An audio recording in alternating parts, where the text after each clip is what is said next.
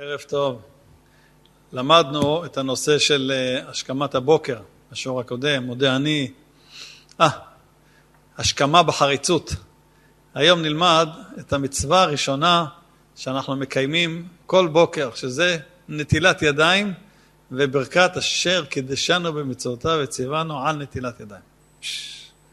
שהקדוש ברוך הוא קידש אותנו וציווה אותנו מצווה ליטול ידיים. אבל לפני זה, כשקמים בבוקר נוטלים ידיים, זה אחרי שישנים בלילה. צריך לישון בלילה. יהודי צריך לישון בלילה. לא יבריא לילה אלא שינתה, לילה נברא לשינה. חז"ל אמרו לא נברא לילה אלא שינה. חז"ל אמרו לא נברא לילה אלא לגרסה, ללמוד. אז גם וגם, צריך לשלב.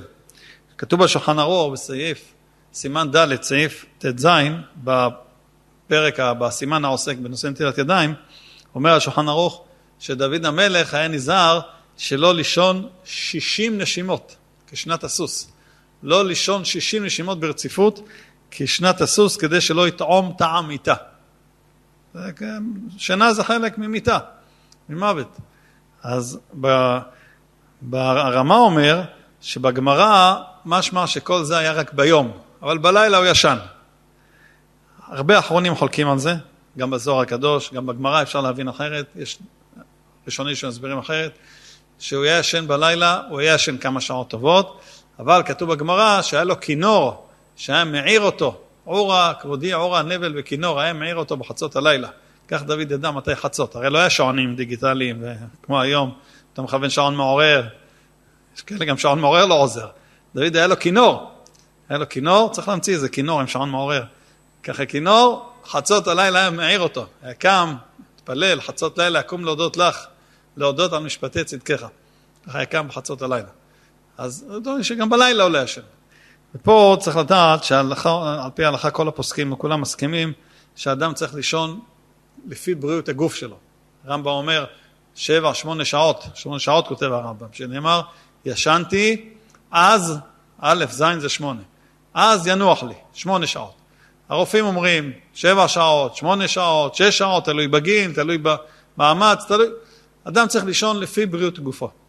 היו צדיקים שעינו את הגוף שלהם, שהיו ישנים מעט מאוד כדי להרבות בעבודת השם. היו צדיקים. יש צדיקים כאלה גם היום.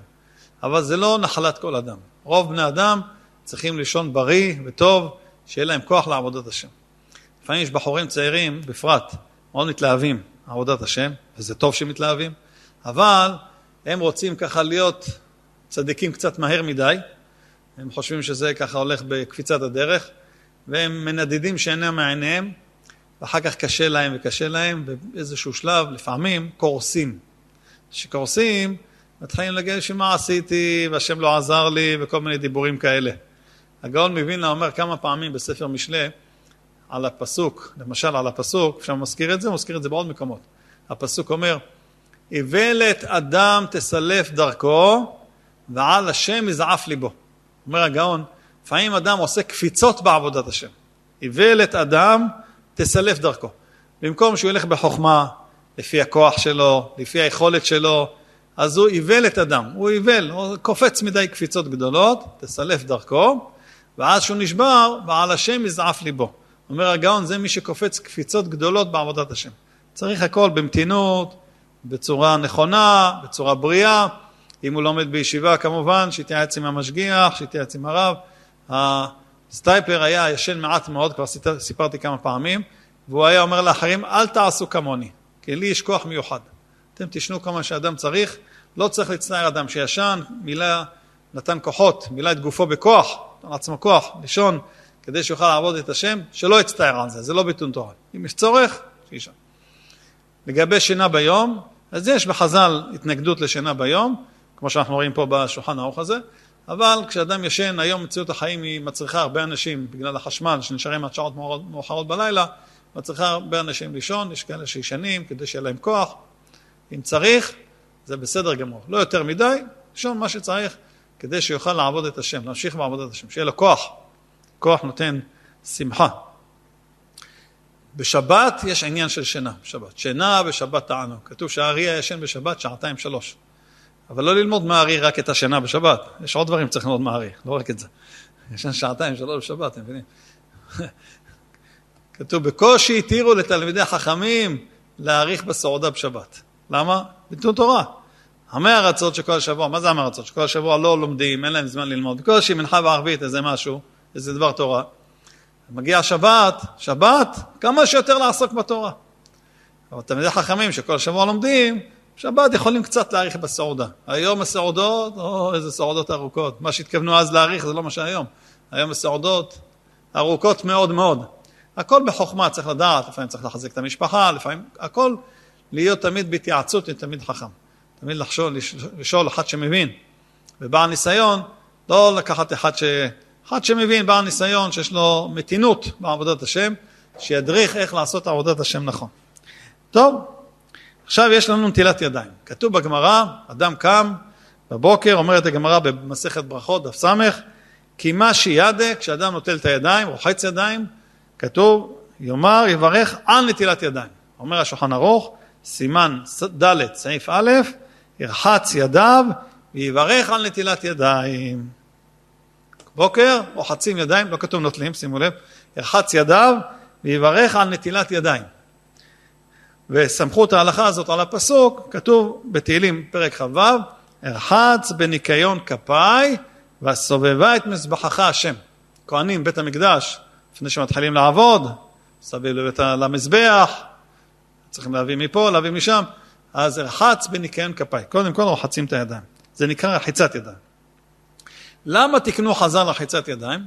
יש כמה וכמה טעמים, שני הטעמים העיקריים, שהם הבסיס של שאר הטעמים, זה כידוע שיטת הראש והרשב"א.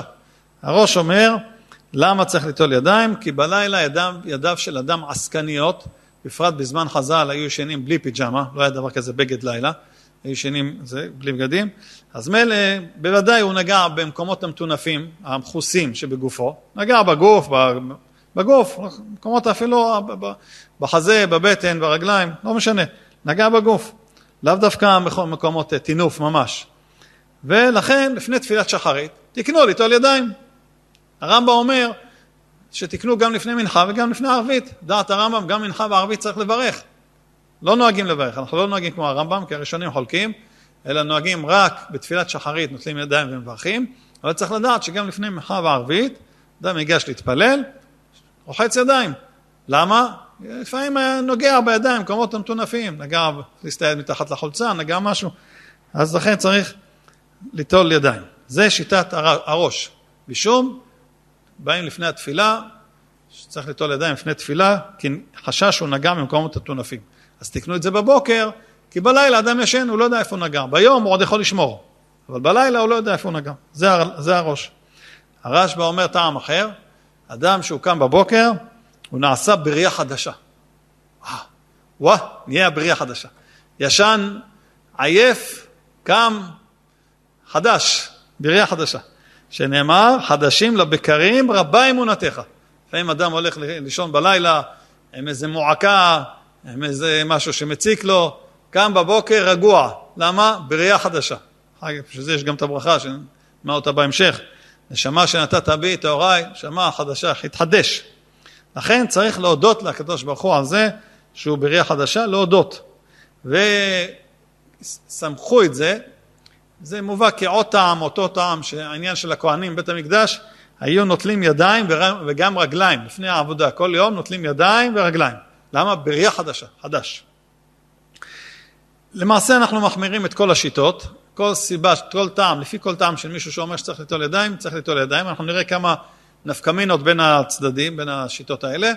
הכל טעם שיש, נוטלים ידיים, אבל לגבי ברכה, משום ספק ברכות להקל, מברכים רק אם ודאי צריך ליטול ידיים לכל הדעות. כמעט לכל הדעות. אבל המחמירים, בכל מקרה, לקום ולטול ידיים. איך הנטילת ידיים? באיזה צורה? אנחנו הולכים לדבר לאיזה נטילת ידיים הכוונה. יש בגמרא מסכת שבת, כתוב עוד דבר, כתוב שיש רוח רעה. בלילה יש רוח רעה. רוח רעה. איך כתוב שם? כתוב, הגמרא אומרת, יד לעין תקצץ. אחד שנוגע בעין שלו בבוקר, לפני שהוא קם, לפני נטילת ידיים, תקצץ. יד לחותם תקצץ, יד לפה תקצץ, יד לאוזן תקצץ, ועוד יש רשימה ארוכה. אומר רש"י למה? יד לעין, שחרית, קודם שיטול ידיו. שחרית, לפני שנותן ידיים, נגע בעין, זה לא טוב. למה? אומר רש"י, לא שולחים לבית דין לקצצות היד כמובן. אומר רש"י, תקצץ, נוח לו שתקצץ. היה עדיף לו שיקצץ. למה? שרוח רעה שורה על היד ומסמתו. יש רוח רעה בידיים, וזה גורם לו לעיוורון. יש רוח רעה בידיים. הבית יוסף הביא שהלילה גורם שרוח רעה שורה על הידיים. הלילה. עצם זה שהלילה, לילה זה נקרא זמן של דינים, ועצם זה שהלילה גורם שיש רוח רעה ששורה על הידיים. נגמר הלילה, צריך ליטול ידיים. זה הבית יוסף. בזוהר כתוב דברים עוד יותר, שבשעת השינה מסתלקת מהאדם הנשמה הטהורה, והוא טועם טעם מוות, ורוח רעה שורה על גוף האדם. וכשהרוח רעה, כשהנשמה חוזרת לגוף, הרוח רעה נשארת, זאת אומרת עוזבת את כל הגוף, כשהוא קם בבוקר הנשמה חוזרת, רוח רעה עוזבת את כל הגוף, והיא נשארת רק בידיים. וכדי להעביר את הרוח רעה מהידיים, צריך נטילת ידיים. יש לזה הסבר בספר עץ חיים, קבלה ובמקובלים באופן כללי, יש בזה הסבר למה זה דווקא על הידיים. זה קשור לציפורניים, שהציפורניים זה חיבור בין הבשר לציפורן, והקליפות, כשהן יוצאות, הן מחפשות איפה להיכנס ואיפה לצאת. המקום שהן יכולות להיכנס זה בין הציפורן לבשר, ולכן גם המקום שהן יוצאות זה בין הציפורן לבשר. לכן יש רוח רעה על הידיים. טוב, גם בזה, זאת אומרת, לפי שתי השיטות האלה, המחלוקת היא, האם לילה גורם את הרוח רעה, או שהשינה גורמת את הרוח רעה. אז יש לנו, אם כן, שלוש הסברים כלליים לנושא של נטילת ידיים. אחד, הראש אומר, הכנה לתפילת שחרית. הרשב"א אומר, חדשים לבקרים, תחדש, להודות ולהלל כמו הכהנים בית המקדש. ויש גם עניין של רוח רעה. שתי פירושים הראשונים זה יותר פשט, ורוח רעה זה משהו יותר עמוק, רוחני עמוק. יש הבדלים ביניהם. בכל מקרה, זה ברור ש... לטעמים הראשונים של הראש והרשב"א, שנטילת ידיים, זה משום הכנה לתפילה או חדשים לבקרים, לא היה צריך להיות נטילת ידיים בכלי 3 פעמים לסירוגין כמו שאנחנו מכירים. מה שאנחנו עושים 3 פעמים לסירוגין בכלי, זה משום רוח רעה. רוח רעה יכולה לרדת רק בצורה הזאת. אבל רחיצה לקראת התפילה, לא חייב כלי ונטילת ידיים, עם כלי ועם כוח גברא ועם כל שאר ההלכות. זה לא היה חייב. אבל לרוח רעה כן, כן צריך את זה. ולכן אנחנו מחמירים את כל השיטות, שוב, רק לא לעניין ברכה לבטלה. נפקא מינות למשל, אומר השולחן ערוך סימן ד' סעיף י"ב, אם שכשך ידיו בתוך כלי של מים, אחד קם בבוקר, הוא לא מוצא מים ליטול, מאיזושהי סיבה, יש לו כלי עם מים, והוא לא יכול ליטול. אומר השולחן ערוך, אם שכשך ידיו בתוך כלי של מים, עלתה לו לקריאת שמע ותפילה. הנה הידיים נקיות. כפי הראש, ניקיון הידיים, נקי, לכן כתוב בגמרא, וגם בשולחן ערוך, שצריך לנקות את הידיים, לא כתוב ליטול ידיים, כתוב לנקות, הנה נקי, מצוין, עלתה לו לקריאת שמע התפילה, אבל לא לרוח רעה שעליהם, אומר השולחן ערוך, רוח רעה זה לא מועיל, רוח רעה צריך 3 פעמים לסירוגין. ממשיך ואומר, אם שכשך ידיו בשלוש ממות מחולפים, יש לו 3 כנרת לידו, 3 ממות, 3 קערות, 3...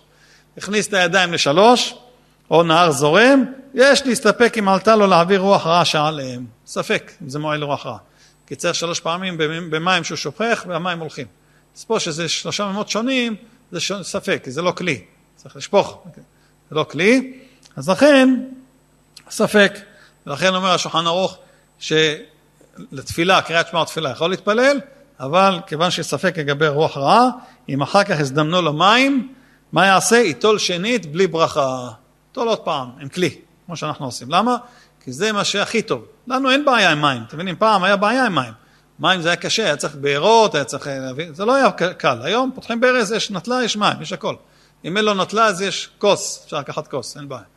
לא צריך דווקא נטלה. אנחנו משתמשים בנטלה, נראה מה תועלת בנטלה. זה טוב נטלה, יש בזה תועלת, אבל אם לא, אז אפשר גם בכוס. עוד מעט נראה איך נעשה בכוס. עוד נפקא מינה. האם מותר ללכת 4 אמות אחרי שהוא מתעורר בלי נטילת ידיים? אז לפי הראש והרשב"א, שאתה אמור הכנה לתפילה, מה הבעיה ללכת 4 אמות? ילך אפילו קילומטר, הולך להתפלל, עד שהולך להתפלל. אין שום בעיה ללכת. אבל אם זה טעם של רוח רעה, אדם צריך להיזהר לא להישאר עם רוח רעה עליו, צריך לסלק את הרוח רעה כמה שיותר מהר. לכן יש בפוסקים נידון מה לעשות, האם צריך לא ללכת 4 אמות. יש אומרים להקפיד לא ללכת יותר מ4 אמות בלי נטילת ידיים, ולכן הרבה צדיקים נהגו לשים מים ליד המיטה. בעולם הישיבות זה נהוג, הרבה צדיקים ככה נהוגים, נהגו, סוד השורש העבודה אומר את זה, שים מים ליד המיטה. למה? שהוא קם, לא הולך 400, מיד קם, נוטל ידיים, לא הולך 400, מוריד מיד את הרוח רעה מעלה, שתלך, מוריד אותה מעלה. זה שיטה, דרך אחת. יש אומרים שגם לשיטה, גם להסבר הזה, שהעניין שצריך להוריד את הרוח רעה, אז יש אומרים שמותר ללכת 400, יש אומרים שכל הבית, הכוונה החדר, נחשב ל400, ויש אומרים שאם אין לו אפשרות לשים יד המיטה, אז שילך פחות מ400, ילך 400 זה קרוב ל2 מטר, ילך פחות יעצור, וככה עד שיגיע לקיור ויטול מים. יש אומרים שכל הבית נחשב, יש בזה כמה דעות. יש אומרים שמי שישן אחרי חצות הלילה, אז זה לא כל כך חשוב הנושא של ה400, כי אחרי חצות הלילה יש פחות שליטת הדינים, זה כבר מתחיל זמן הרחמים. למשל סליחות אומרים אחר חצות הלילה ותיקון חצות וכו'. אז יש כאן הרבה דעות, וגם יש דעה שאומרת, זה מאוד מעניין, זה מובא בספר אישי ישראל, שרב שלום זלמן נוירבך אמר בשם הגר"א, שמאז שנשרף על קידוש השם, הגר"ף פוטוצקי, וזה היה, כולם מכירים אותו, אברהם בן אברהם הגר, הוא היה גוי נוצרי ממשפחה מאוד חשובה, שהתגייר, והכמורה הנוצרית רדפה אותו, הוא היה אדם קדוש וטהור, רדפה אותו, ובסופו של דבר בחג השבועות הוציאו אותו להריגה בשריפה. אז הגר"א אומר שמאז שנשרף הגר"ף פוטוצקי, כוח הרוח רעה בעולם ירד, כי הסית רחה קיבלה את המכה שלה. אתה רואה? לא נכנענו. הגר"ף פוטוצקי התגייר, קרא לעצמו בשם אברהם בן אברהם. לא נכנע לסית רחה. ברגע שלא נכנע, הרוח רעה זה קשור לסית רחה. לא נכנע, בום, סית רחה קיבלה את המכה שלה וירדה. לכן מאז ירד כוח הרוח רעה בעולם, ולכן גם לא חשוב, לא צריך להקפיד דווקא על מים, שיהיה דווקא ליטול ליד המיטה. לכן יש הרבה צדיקים שלא הקפידו דווקא על ליטול לשים מים ליד המיטה, אלא הלכו כמה מהשינה, הלכו לכיור הקרוב, במקלחת, ליד המקלחת, במטבח, ונטלו שם את הידיים. לא הכינו דווקא ליד המיטה. שוב, יש הרבה צדיקים שכן הקפידו, כן להכין ליד המיטה, ויש בזה עניין חשוב. זה גם מסביר איך יכול להיות שבחז"ל כתוב כל כך הרבה דברים על הרוח רעה, והיום אנחנו לא רואים שהרוח רעה הזאת עושה משהו. כתוב לא ליטול על גבי מאכל ועל גבי כלים, לשפוך על כלים, שבר משהו, יקרה משהו, לא יקרה כלום. לא כתוב בחז"ל שזה יישבר, כתוב שיש רוח רעה. אנחנו לא רואים משהו מעשי בזה, כי היום כוח הקדושה ירד, וגם כוח הטומאה ירד. לכן אנחנו לא רואים שזה פועל. אז הגר"א מסביר שזה מאז שנהרג הגר"ף פוטוצקי. כן? הוא נקבר, אחרי ששרפו את גופתו, נשאר רק אצבע אחת קטנה, קברו אותה בווילנה, בית הקברות של ווילנה, והגאון מווילנה, שהיה גאון מווילנה, להסביר מי זה הגאון מווילנה, אז לפני שהוא נפטר, הוא ביקש להיקבר ליד הקבר של הגר"ף פוטוצקי. ועד היום הזה יש קבר שלהם משותף, אוהל מפורסם, כולם מכירים היום, זה בתמונות, רואים את זה, יש כאלה נוסעים לשם, 2 צדיקים גדולים. זה בא משיא הקדושה, וזה בא משיא הטומאה וקידש את עצמו. שניהם, זכותם הגן עלינו. אז זה העניין של זה. טוב, שינה ביום. אם אדם ישן ביום, צריך ליטול ידיים או לא צריך ליטול ידיים? אומר השולחן ערוך, ישן ביום, יש להסתפק אם צריך להראות עליהם מים 2 פעמים. ספק. לרחוץ ידיים לפי הראש, כן, צריך לרחוץ ידיים. למה?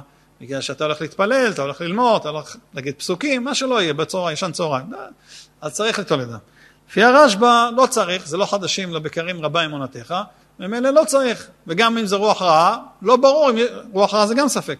מה גורם לרוח רעה? הלילה או השינה? אמרנו שברוח רעה יש 2 שיטות, הלילה או השינה. אז לפי הראש צריך ליטול ידיים, לפי העניין של רוח רעה, שזה השינה, צריך ליטול ידיים, אבל לפי הרשב"א לא צריך, וגם לפי הטעם שזה רוח רעה זה רק בלילה, גם לא צריך. השולחן ערוך אומר שנסתפק. לכן, טוב אומר השולחן ערוך מה יעשה? ייטול בלי ברכה. תלים ידיים, עם כלי הכל כרגיל כמו בבוקר, אבל לא מברכים. טוב, מי שישן אחרי חצות הלילה, הזכרנו מקודם, למעשה צריך ליטול ידיים, ולהלכה, כיוון שזה לא דבר מפורש בנגלה, זה רק משהו מהנסתר, מהקבלה, נוטלים ידיים עם ברכה. הרבה אנשים ישנים אחרי חצות הלילה היום. הרבה אנשים, יש הורים, יש לומדים, יש כולל ערב, חצות הלילה בחורף, זה יכול להיות 11:30, רק חוזרים מהכולל ערב אחרי 11. אז עוד קצת יושבים, מדברים משהו זה, כבר אחרי חצות הלילה. הולך לישון, קם בבוקר, נותן לידיים מברכה כרגיל, אף על פי שעל פי הקבלה יש צד כזה שמי שישן אחרי חצות הלילה לא צריך ליטול ידיים. נו, זה נטילת ידיים בבוקר. מה קורה? אחד קם באמצע הלילה, רוצה לשתות, רוצה שירותים, רוצה זה משהו, האם הוא צריך ליטול ידיים? לפי הרשב"א שאומר שזה עניין חדשים לבקרים, לא, עוד לא הגיע הבוקר, זה אמצע הלילה, לא צריך ליטול ידיים. אבל לפי טעם הראש, שידיים עסקניות שנוגעות בגוף שלו, כן צריך ליטול ידיים. לכן, למעשה, אם הוא רוצה שמי שאדם קם לשתות או משהו, אם יכול לרחץ ידיים לפחות במים, כי אולי נגע בידיים במשהו, בגוף משהו, ואם לא, אז לפחות ינקה את הידיים בכל מידי דמנקי. מה זה? כתוב בשולחן ערוך, עפר, צרורות, טוב, בבית שלנו אין עפר צרורות, בבתים שלנו, פעם היה עפר, לא היה ריצוף פעם, היה עפר ברצפה. היום אין עפר וצרורות בבית, אוי ובוי יש עפר וצרורות, אז מה שכן זה יכול בבגדים, בבגד יבש ככה, זה ברך, ישתה. הולך לשירותים, גם כן יוצא, חוץ ידיים, לא צריך ליטול ידיים בכלי והכל, חוץ ידיים, ברך אשר יצר, אם הוא רוצה לשתות עושה כזה, שותה, מברך שהכל, וברור נפשות כמובן, חוזר לישון, הכל בסדר. בפרט היום שלובשים פיג'מות, היום ישנים בדרך כלל בגד, אז זה כבר לא מקומות המחוסים, בפיג'מה ארוכה הכוונה, אז זה לא מקומות המחוסים כל כך, ולכן זה לא כל כך נורא. אחד קם בבוקר, קם בלילה, אחרי חצות הלילה, הוא הולך לישון ב8 בערב, 9 בערב, והוא קם בבוקר, הוא רוצה להגיד, בחצות הלילה, רוצה להגיד תיקון חצות, רוצה קצת ללמוד ולחזור לישון. יש כאלה שמחלקים את השינה לסירוגין. אז אפילו עם דעתו לישון אחר כך, למדנו כבר שהוא יכול להגיד את כל ברכות השחר, ויכול להגיד גם ברכת הנטילת ידיים, אפילו שהוא לא הולך להתפלל עכשיו, הולך להגיד תיקון חצות.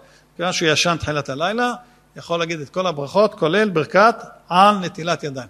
כי יש כאלה, למשל בספר דרך ישרה, ואם שם שנהגתו של הרב שריה דביליצקי היה שלא לברך על נטילת ידיים רק לפני התפילה. רק לפני התפילה. זה מתאים למנהג של שולחן ערוך מביא כמנהג האשכנזים, שזה לפני התפילה. טוב, אבל אפשר לברך נטילת ידיים בלילה, אחרי חצות, זה בסדר גמור. אדם היה ער כל הלילה, כמו בחג שבועות או הזדמנויות אחרות, היה ער, אומר השולחן ערוך, גם כן, יש להסתפק אם הוא צריך ליטול ידיים. לפי הראש, לא צריך, כי הוא לא נגע במקומות המכוסים. לפי הרשב"א, אין פה חדשים לבקרים רבה אמונותיך, הוא לא חדש, הוא ישן, יש לו את העייפות של אתמול. אבל לגבי רוח רעה, אם רוח רעה תלויה בשינה, הוא לא ישן. אם רוח רעה תלויה בעצם זה שהיה לילה, אז היה לילה. לכן צריך ליטול ידיים, ולכן הדין הוא שיטול בלי ברכה. אדם ישן בלילה שנת עראי, ככה נרדם על הסטנדר, נרדם על הספה בסלון, עם בגדים, זמן קצר, לא שינה רצינית, אז גם כן טוב ליטול ידיים, כי יש אומרים שיש רוח רעה גם על שינה קצרה, לא דווקא שינה עמוקה וטובה כמו שזה. אדם ישן עם כפפות למשל, ליטול בלי ברכה. למה? לפי הראש לא צריך ליטול ידיים. למה? כי זה כפפות, הוא לא נגע בשום דבר. שם כפפות, הלך לישון, הוא לא נגע בשום דבר. לפי הראש לא צריך ליטול ידיים. להלכה, ליטול ידיים בלי ברכה. קיצורו של דבר, העניין של נטילת ידיים זה או משום העניינים של פשט, של ניגלה, שזה להתכונן לתפילה, ידיים נקיות, או העניין של הנסתר יותר, רוח רעה, יש על האדם איזה רוח רעה. לכן אומר השולחן ערוך, בסעיף ג' לא ייגע בידו קודם נטילה לפה, על פי הגמרא שהזכרנו מקודם, לא ייגע לא לפה, לא לחותם, לא באוזניים, לא בעיניים, כל הנגיעות באיברים שיש בהם נקבים, איברים שיש בהם נקבים, לא ייגע בהם, כי יש רוח רעה. רוח רעה יכולה להיכנס בתוך הגוף. מה זה עושה? אל תנסו. זה לא טוב. לא כדאי לנסות. והכוונה, יש אומרים שהכוונה לא לגעת באיברים בפנים, יש אומרים בחוץ. קיצר, לא לגעת להלכה למעשה, נוהגים להחמיר, לא לגעת באיברים האלה בידיים מגולות. שוב, יש עניין של קליפות, צטרה אחרה, משהו שזה דרך הציפורניים נוגע, יכול להזיק. עד כדי כך, שאם הוא נגע לפני נטילת ידיים, נגע באוכל. נגע תפוח העץ, מאיזושהי סיבה, גם מהר התעורר מהשינה, או זה תפוח, לא רחץ ידיים, לא כלום, נגע באיזה תפוח לפני הנטילה, צריך לשטוף את התפוח הזה 3 פעמים, ליטול אותו 3 פעמים, להוריד מעליו את הרוח הרעה שעברה מהבן אדם אל המאכל. ואם זה מאכל שאי אפשר ליטול אותו, אתה לא יכול לשטוף לחם או עוגה, כן? אי אפשר לשטוף עוגה. אז מה תעשה? אז מזה יש מנהגים, מה לעשות? יש כאלה שלא אוכלים, יש כאלה שאוכלים, דבר שאי אפשר לשטוף. זה, שוב, כיוון שכוח רוח רעה ירד בעולם בדורות האחרונים, מקילים קצת בעניין הזה. לכן צריך להיזהר, גם ילדים קטנים, ילדים צריך להיזהר שלא יגעו באוכל לפני נטילת ידיים.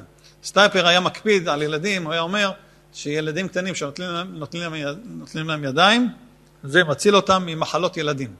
אז תראו, יש הרבה כאלה שנולד לו תינוק, אחרי ככה תופס אותו קטנצ'יק הזה בבוקר, תן לו ידיים, קטן לא מבין כלום, תן לו ידיים, כבר עושה התעמלות מגיל קטן, מתרגל. תן לו ידיים, זה ממש מציל אותו ממחלות ילדים.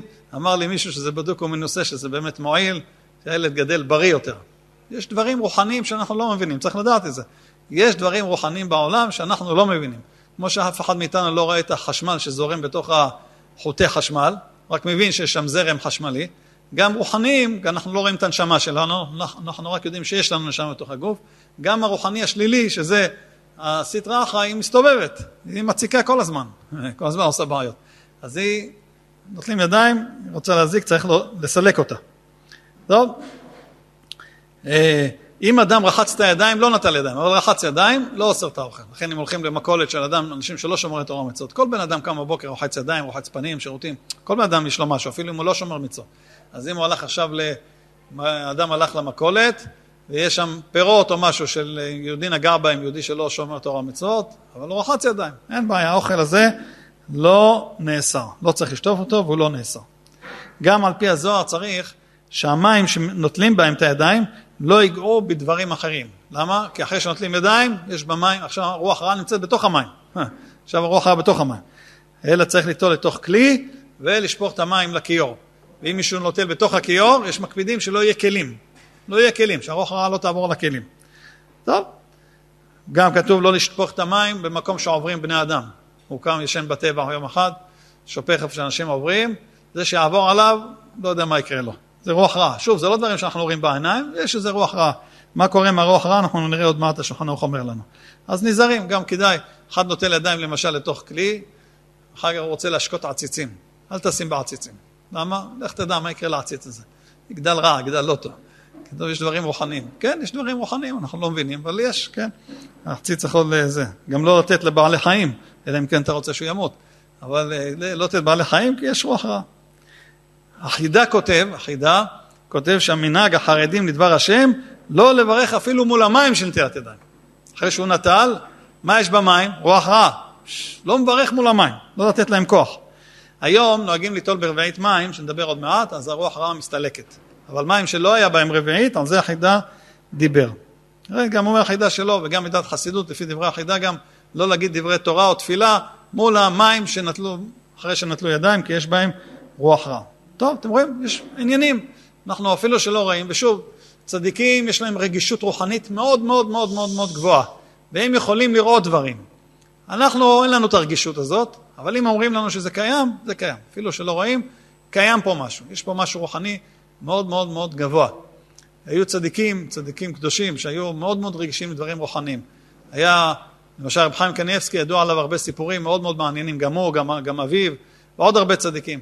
היו הרבה סיפורים מאוד מדהימים. ניגש אליו אדם, מסתכל עליו, אומר לו דברים, אני עצמי היה לי כמה דברים מעניינים. אמר דברים שיהיו, שהיו, שזה, מאיפה אתה יודע? מישהו סיפר, אשתי לא באה אליו ולא סיפרה לו, מאיפה ידע?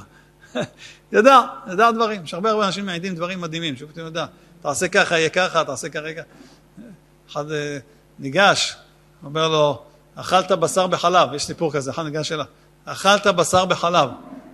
איפה הוא ידע? הוא טעה, באמת היה לו איזושהי טעות בשר בחלב. איך הוא ידע? כתוב לו על המצח. דברים מוכנים. הארי הקדוש כתוב שבא אליו רב חיים ויטל, כואב לו הכתף, אמר לו בטח, עברת על מה שכתוב בחז"ל, תכף לנטילה ברכה. תכף לנטילה ברכה. מיד שנוטלים ידיים, צריך לברך. עברת על תכף. תכף אותיות כתף. פעם הוא הסתכל על המצח, אמר לו, שתית מים לפני הסעודה ולא ברכת ברכה האחרונה. יש בזה מחלוקת, אם צריך לברך. לא ברכת ברכה האחרונה, איך אתה יודע? כתוב על המצח. צדיקים ראו דברים. יש לכן אנשים שפחדו ללכת לצדיקים, כי פחדו שהצדיקים יראו על המצח שלהם כל מיני דברים. פחדו. לא צריך פחד. תלך, אדרבה. צדיק ילמד אותך דברים, יגיד לך מה לעשות. לא צריך לפחד, להפך. אם מהצדיק אתה מפחד מהקדוש ברוך הוא, מה? הוא רואה את הכל. גם מה שהצדיק לא רואה, הקדוש ברוך הוא כן רואה. טוב.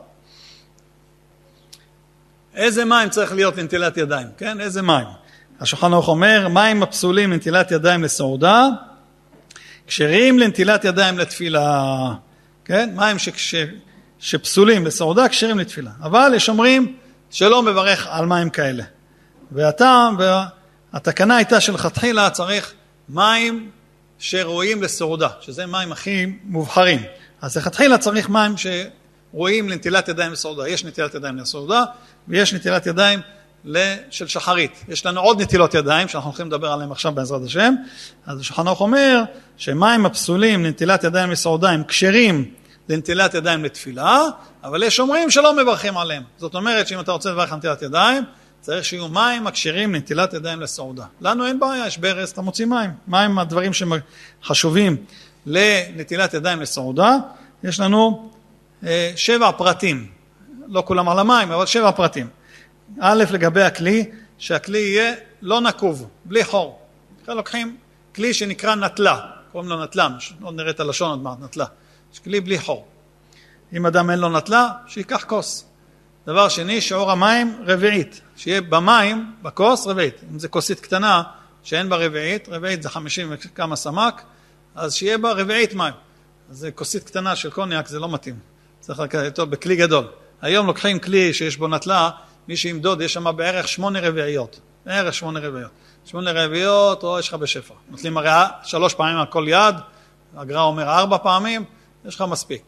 אבל אם אין נטלה, ייקח כוס. בכוס גם כן יש כמה רביעיות. כוס של 200 סמק זה 3.5 רביעיות בערך. כוס רגילה. 220 סמק, יש 4 רביעיות ברווח. אז יש כוס. עוד דבר, שבמים לא יהיה שינוי מראה. שלא יהיו מים עם צבע. לא מצאו אצלנו, אבל אם המים מלוכלכים עם צבע או משהו, לא מלוכלכים סתם לכלוך, אלא המים עצמם שינו את המראה שלהם, שינו את הצבע שלהם, גם עשו. גם שלא יהיה מים שעשו בהם מלאכה. לא שטף למשל מילה נטלה עם מים חמים, שם בקבוק תינוק כדי לחמם את החלב, את המטרנה של התינוק. יש לפעמים מחממים אוכל לתינוק, שמים בנטלה עם מים חמים כדי לחמם את האוכל. אמרנו, חמם את האוכל, עכשיו נשאר לו מים, הוא אומר, חבל על המים, אני תולי ידיים בזה. לסעודה, או לבוקר אם זה קרה. אז לא, זה מים שעשו בהם מלאכה. גם צריך שיהיה כוח גברא, שפוך, על הידיים, שפוך, שמישהו ישפוך, איש ישפוך. אם זה מברז, יש אומרים שמועיל ליטול ידיים, לפתוח את הברז 3 פעמים, אבל צריך לסגור ולפתוח 3 פעמים על כל יד, כדי שיהיה לסירוגין, זה עוד עניין, סירוגין. אז צריך שיהיה כוח גברא. גם צריך שלא יהיה חציצה. יש הרבה פוסקים שאומרים שאם יש לאדם איזה לאישה למשל, גם אישה חייבת בנטילת ידיים. יש לה טבעת, שתוריד את הטבעת, שלא יהיה חציצה בנטילת ידיים. יש מקילים בטבעת, כי לא רגילים היום להוריד.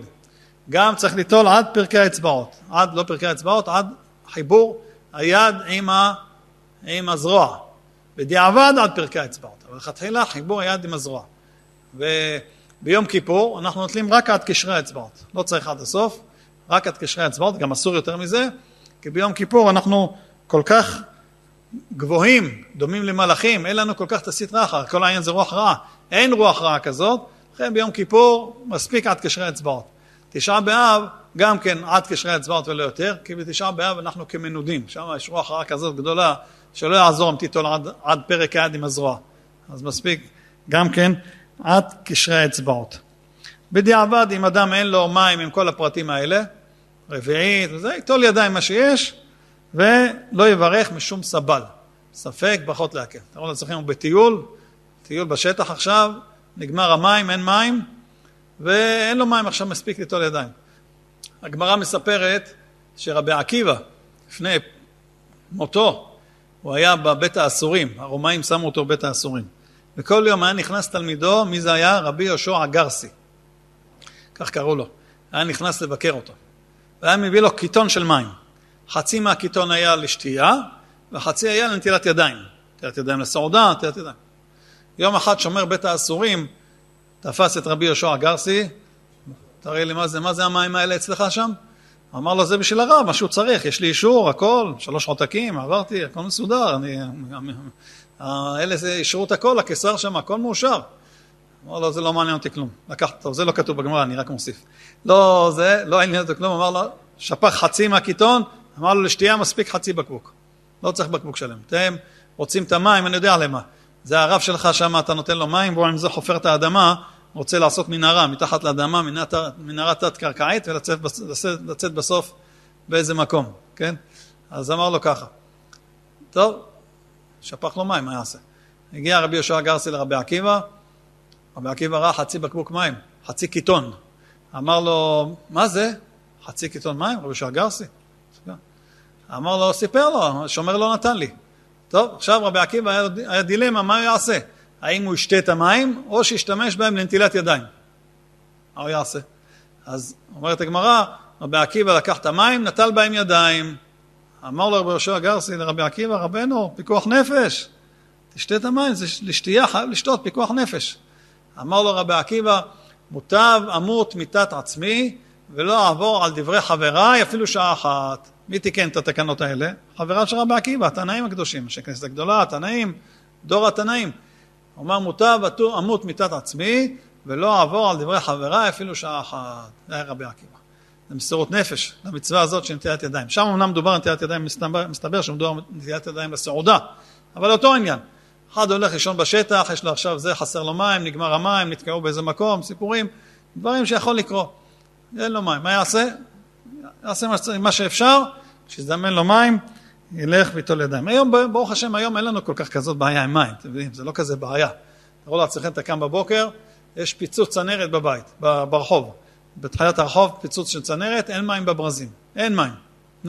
מה אתה עושה עכשיו? מה אתה עושה? הוא לא הכין מים לפני השינה. אם הוא היה מכין, אז היה לו. הוא לא הכין, מה יעשה? לא, חפש. ילך להביא מים.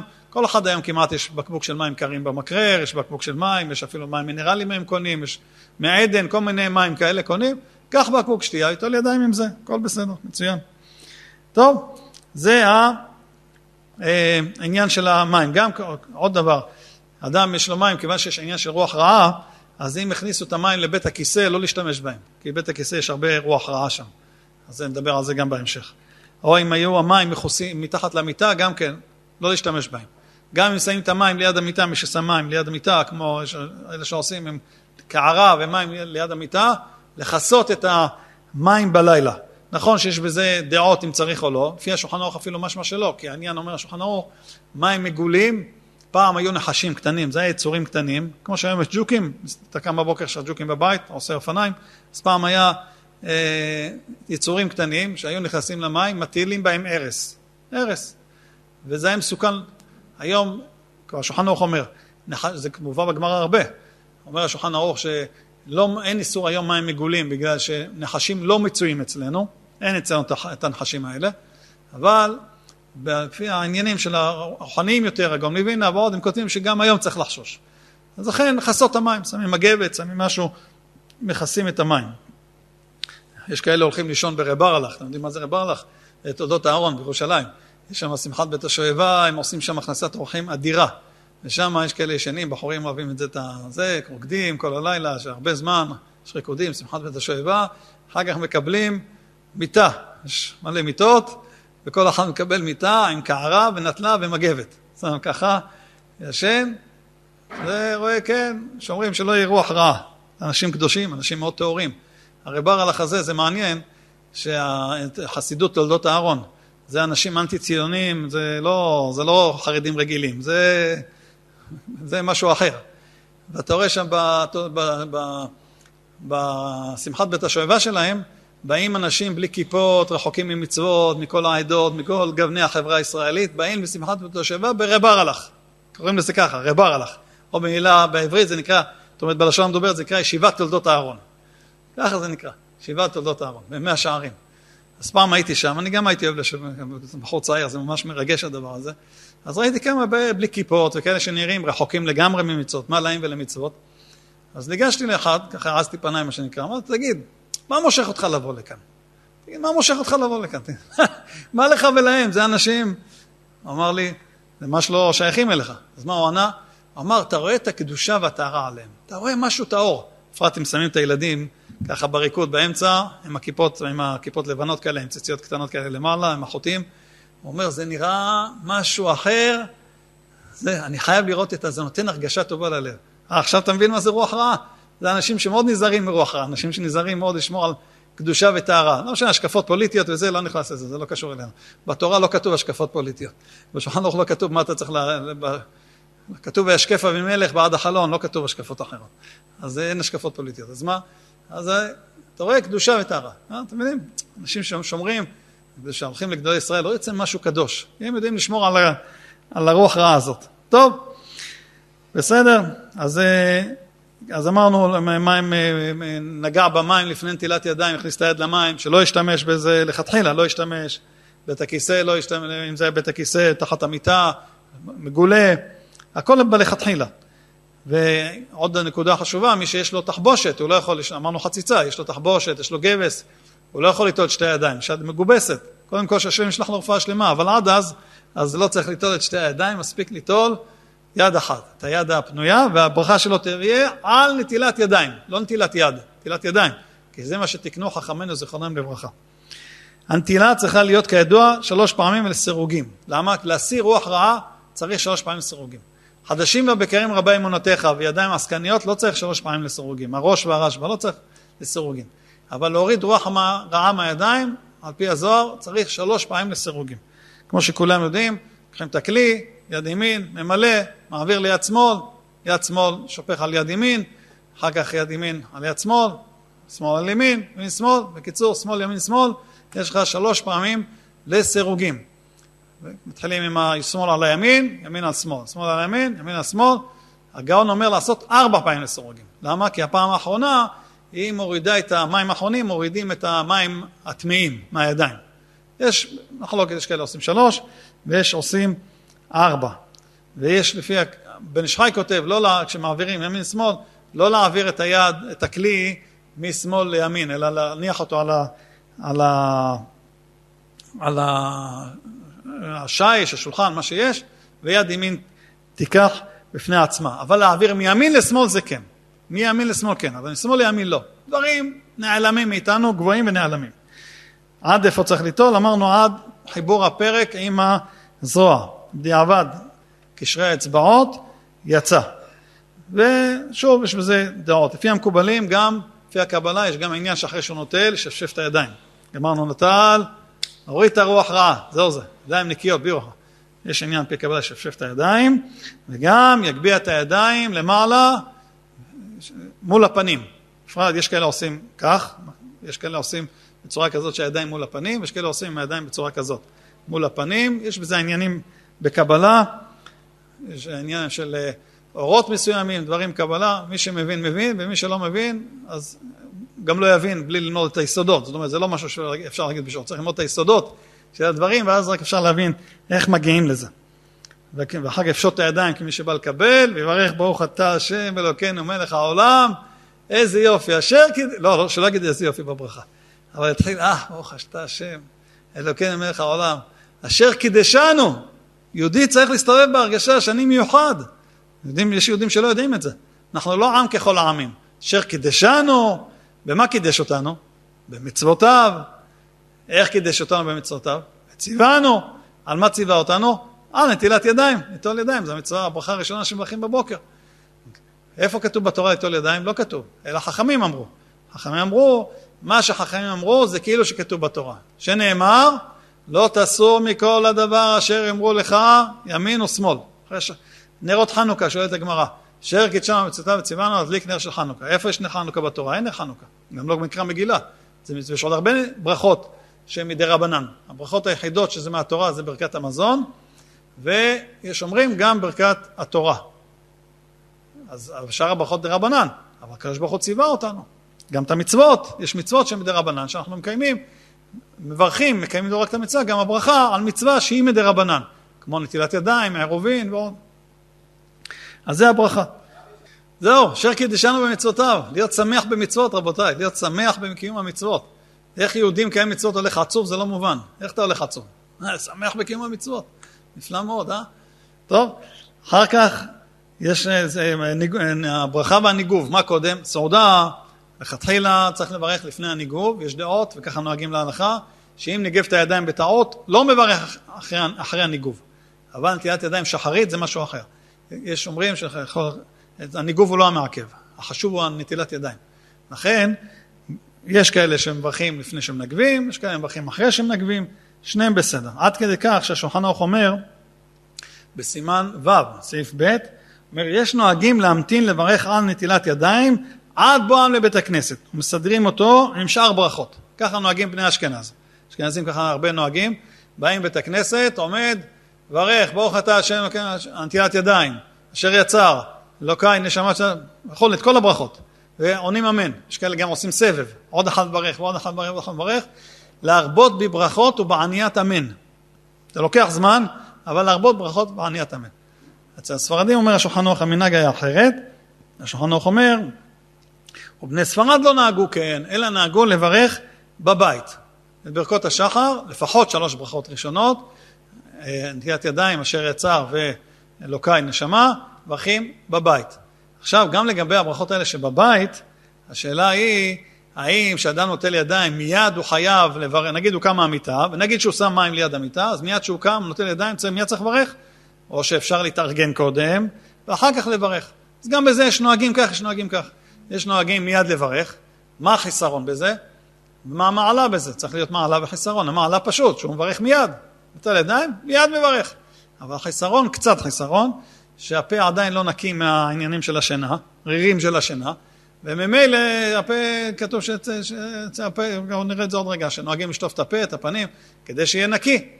אז לכן יש מעדיפים להמתין אחר כך. יש כאלה מה, אומרים, נוטלים ידיים פעם ראשונה, שירותים, בגדים, נעליים, הכל, מתארגנים, סיימו להתארגן, יושבים, ברכים את ברכת נטילת ידיים, אחרי שנגבו אחרי הכל, נטילת ידיים, מה המעלה, מה החיסרון? המעלה זה אחרי שהוא כבר נקי לגמרי. זהו. והחיסרון, והוא מוכן לתפילה גם. והחיסרון זה שזה קצת אחרי הזמן של הנטילה הראשונה, זה כבר הנטילה השנייה. אז זה לא חיסרון גדול. מי שנוהג טוב, דעביד כמר עבד, וכולם כוונתם לשמיים, ושתי הדרכים מצוינות. כל אחד הבוחר יבחר. אבל אנחנו נוהגים, בשדות המזרח נוהגים ואיך בבית, סמוך.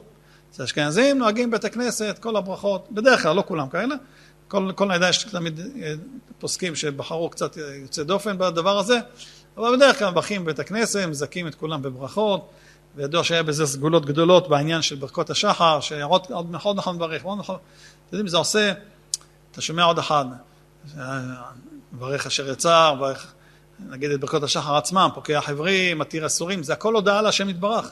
כל זה הודעה. אדם חי עם הקדוש ברוך הוא בתודה, תודה. זה שונה מאחד שחי. אין לי כוח, לא הולך, למה פה יש בעיה, למה פה זה. הוא תודה. בתודה. 100 ברכות ביום, תודות. פתאום קרה איזה משהו, בוא שונה, כמו הכל תודה, גם זה אתה תסדר לי את העניינים. תסדר, הכל בסדר, סומך עליך. הכל יסתדר. לא נכנס למשברים, לא נכנס לבעיות. אמרו חז"ל בגמרא בשבת דף נ' רוחץ אדם פניו ידיו ורגליו בכל יום בשביל קונו. כל בן אדם בעולם, יהודי, גוי, לא משנה, קם בבוקר, רוחץ את הפנים, את הידיים, זה משהו טבע האדם, טבע האנושות. אבל אנחנו רוחצים ידיים, אומרת הגמרא, בשביל קונו. כבוד השם יתברך, שנאמר, כל פועל השם למענהו. כך פוסק השולחן ערוך, הלכה בשולחן ערוך. יש נוהגים לרחוץ פיהם שחרית, מפני הרירים שבתוך הפה. יש נוהגים, אתם מבינים, פעם זה לא היה מים, זה שנוהגים, היום מי נוהגים, כולם נוהגים. אין אחד שלא נוהג. הפעם זה היה קשה, אז כן, לכן חוץ. את הרגליים, לא, אנחנו לא עושים כמו שכתוב, אנחנו לא רוחצים מהם רגליים, כי בבוקר, לא כל אחד רוחץ רגליים בבוקר, כי פעם היו הולכים בלי נעליים. היו הולכים בחול, אז היו רוחצים. אבל היום, צורת חיים אחרת. מי שכן יש לו איזה לכלוך מאיזושהי סיבה, אז זה כמובן רוחץ. יש כאלה שרוצים להתרחץ מיד אחרי בבוקר, הולכים למקווה, כבר דיברנו על זה, מתרחץ לפני התפילה, הולכים למקווה ועל הדרך מתרחצים. זה ניקיון, בפרט בחום של היום, חום של ארץ ישראל, שאנשים מסתובבים כמו גלידות, נמסים כל רגע, כל 10 פעמים ביום צריך להתרחץ, נמסים. כמה אפשר לשבת מול המזגן, אתם מבינים, שמזהירים כולם, כל הזרות, לשתות הרבה, להיות מול המזגן, לא להסתובב במקומות חמים, להסתובב ביום, חם מאוד, חום נורא והיום, כדי שבו חום חמים לנו את העולם, שיהיה חם, לפני ביאת המשיח, אז כן, חם, בכל אופן, אז מתרחצים הרבה. טוב, יש עוד דברים שצריך ליטול ידיים. זה נטיית ידיים לסעודה. עכשיו נדבר קצת, לא, סליחה, נטיית ידיים שחרית. יש גם נטיית ידיים סעודה, לא נדבר על זה, יש עוד הרבה זמן שנגיע לשם. אבל יש עוד דברים שצריך ליטול ידיים, ופה צריך לשים לב. הדברים הנוספים שצריך ליטול ידיים, זה לא כמו נטיית ידיים שחרית. נטיית ידיים שחרית, כלי, 3 פעמים, לסירוגים, רביעית מים, כל הכללים. הנטילות ידיים האחרות לא חובה את כל הדברים האלה, זה נקרא שיש בהם או קצת רוח רעה, או נדנוד רוח רעה, כבר נראה את הלשון, זה לשון של הבן איש חי. נדנוד רוח רעה, זה פחות מאשר נטיית ידיים שחרית. שחרית יותר גרוע, יותר חזק, נטיית ידיים, הרוח רעה, מאשר הדברים האלה. מה הם? אומר השולחן ערוך, סימן ד' סעיף י"ח. אילו דברים צריכים נטילה במים.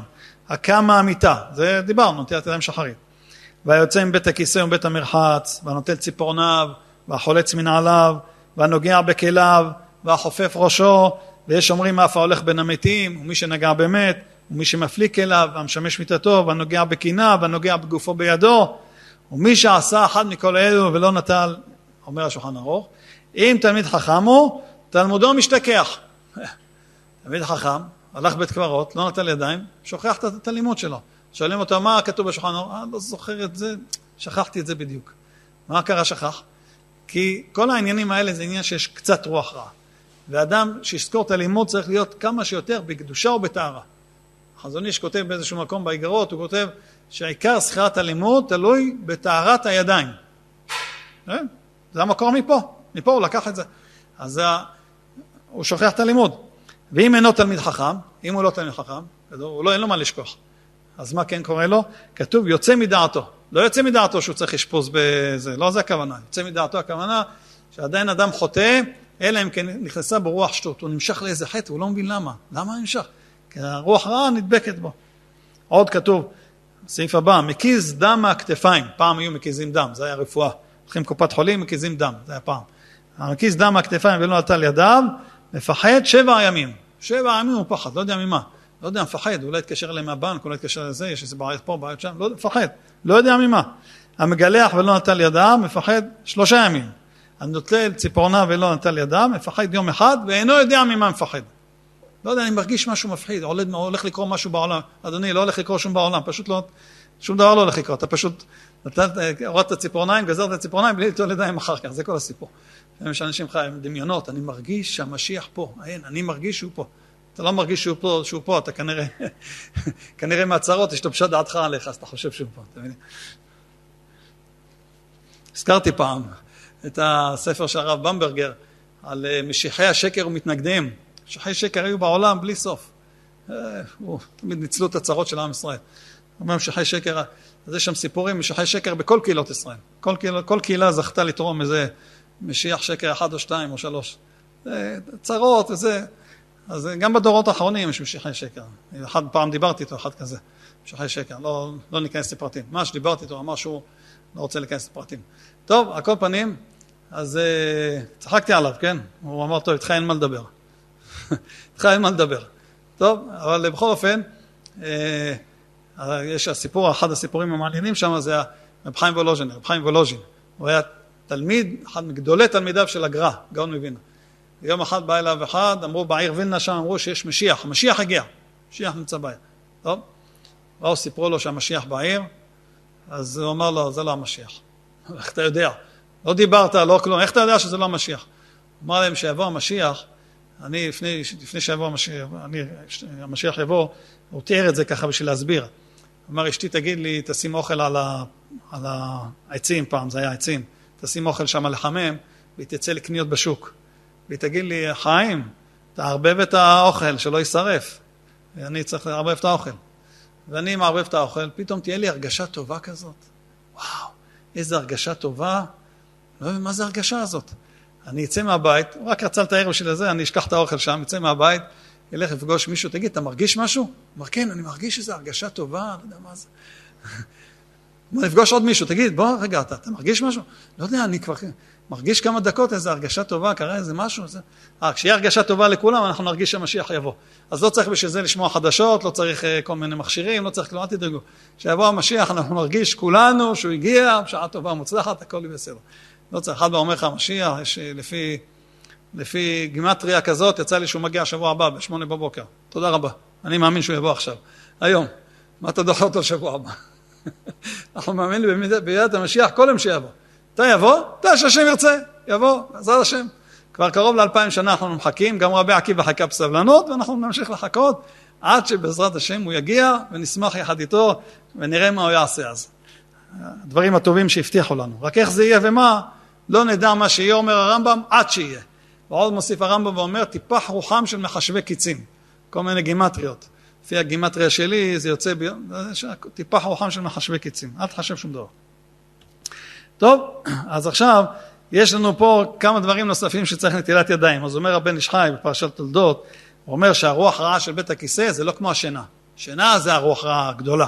בית הכיסא זה פחות. הוא אומר לכן לא חייב לטול מיד, יש חולקים, אבל לא חייב לטול מיד, וגם לא חייב כלי, וגם לא חייב 3 פעמים לסירוגים.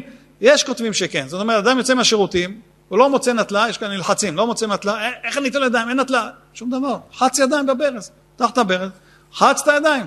לא חייב כלי ולא חייב 3 פעמים לסירוגים, לא חייב כלי. אם יש לך, אתה רוצה להקפיד על זה. בבקשה, למה לא? אבל זה לא חייב את זה. למה? כי זה רוח רעה לא כמו של השינה, והיא יורדת במים, בלי כל הפרטים האלה. ליטול 3 פעמים לסירוגים, אפילו בברז זה בסדר, כן? ליטול 3 פעמים, לעשות שפשף, זה טוב. וליטול גם בשעון רביעית, אבל לא חייב כלי, ולא חייב את המיד, ולא חייב... יותר רגוע. גם היוצא מבית המרחץ, והנוטל ציפורניים, זה נקרא נדנוד רוח רעה. לא רוח כמה קלה, נדנוד. נדנוד. ככה זה הגדרה של הבן איש חי. לכן בזה לא צריך אפילו 3 פעמים, מספיק פעם אחת, כן? אדם יוצא מהמרחץ, לא שירותים, מרחץ. פעם אחת, ואדם גוזר ציפורניים. לא צריך 3 פעמים, מספיק פעם אחת, לטול את הידיים. ויש מחמירים, שוב, יש מחמירים לטול ציפורניים, לטול הידיים אחרי הציפורניים 3 פעמים, בפרט, אם הציפורניים עוטפות את הבשר. כלומר, יש את האצבע, הציפורן יוצאת מעבר לבשר, ועכשיו הוא גזר את זה. למה? כי שם כתוב שהקליפות נכנסים בפרט בציפורניים כאלה. לכן השלה אומר, כל ערב שבת לגזור ציפורניים. כל ערב שבת. אחד, משום כבוד שבת. סיבה שנייה, שלא יעבור את הבשר, וזה כבר לא טוב לקדושה הפרטית של האדם. זה הקליפות, מושגי שקליפות, סטרחה, נכנסים, אל תתעסק איתם. לא להצעה טובה, אליהם לא צריך בכלל להתקרב. כמה שפחות.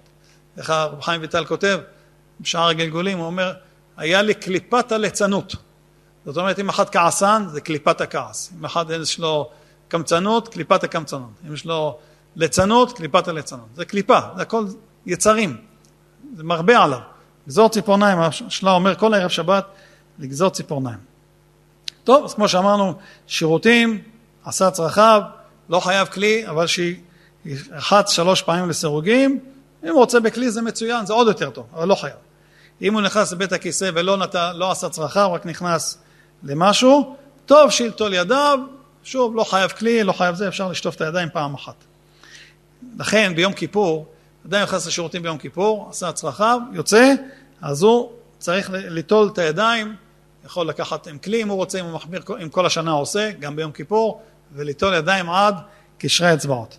אבל אם הוא נכנס ביום כיפור לשירותים, לא עשה צרכיו, נכנס לקחת משהו, יש כאלה שהם ארון, איזה משהו, הוציא משהו משם, אז הוא לא חייב לטול ידיים. לא לטול ידיים, אין, לא צריך. אין פה עניין כזה. אבל אם הוא הולך להתפלל עכשיו, הוא הולך לישון נגיד, לא צריך לטול ידיים. אבל אם הוא הולך להתפלל, נגיד, קריאת שמע על המיטה אפילו או משהו, אז גם ביום כיפור צריך לרחוץ את הידיים פעם אחת לפחות, כדי, זה כשהוא לא עשה צרכיו. כשהוא עשה צרכיו, יכול 3 פעמים, אם הוא רגיל בזה, כל השנה. במקום שיש בית הכיסא, יש רוח רעה, אז לכן לא מכניסים אוכל, בית הכיסא. ואם הוא הכניס אוכל, לשטוף את האוכל. ואם אי אפשר לשטוף מאיזושהי סיבה, אז יכול גם כן, לאכול את זה גם ככה. יש לנו מקומות, היום עושים סוכות, בבניינים עושים סוכות, במקומות ששומרים מצוות, יש סוכות שיוצאים מחדרים. אז יש מקום שהאדריכל לא יסתדר לו, עושה את הסוכה שעוברת דרך מקלחת בשירותים. יש סוכות כאלה. המקום של הסוכה דרך המקלחת והשירותים. עכשיו, כשנכנסים, לא נכנסים לשירותים. הוא נכנס בשביל לעבור לסוכה. אז לא חייב לרחוץ ידיים. טוב שרחץ ידיים. לא, זה לא מעכב. אוכל, חסה אותו, יעביר דרך המקלחת. כמובן, אם הוא יכול לקנות דירה שהסוכה נמצאת במקום יותר מוצלח, זה בטח יותר טוב. אבל אם זה הדירה שיש לו, אז בסדר, זה גם יכול להסתדר עם זה. יש חדר אמבטיה, בית מרחץ, שאין בו שירותים. למשל מקווה. מקווה רגיל, אין בו שירותים. חדר שמתקיים את החצים שם, אין שירותים. הוא נכנס, יש כאלה שזה אמצע לפעמים ליד בית כנסת ומשהו. לפני התפילה הוא נכנס לשם, לקחת משהו, להוציא משהו, לא משנה. אז יש שם פחות רוח רעה, ואם הוא יתרחץ, אז די ליטול פעם אחת, ואם הוא לא יתרחץ, אפילו לא צריך ליטול ידיים. זאת אומרת, רוח רעה גדולה יותר, סליחה, רוח רעה גדולה יותר, זה בבית הכיסא. מקלחת בלי בית כיסא, זה לא רוח רעה כזו גדולה, זה הרבה פחות. לכן אם הוא רק נכנס בלי לעשות כלום, אפילו לא צריך לחוץ ידיים.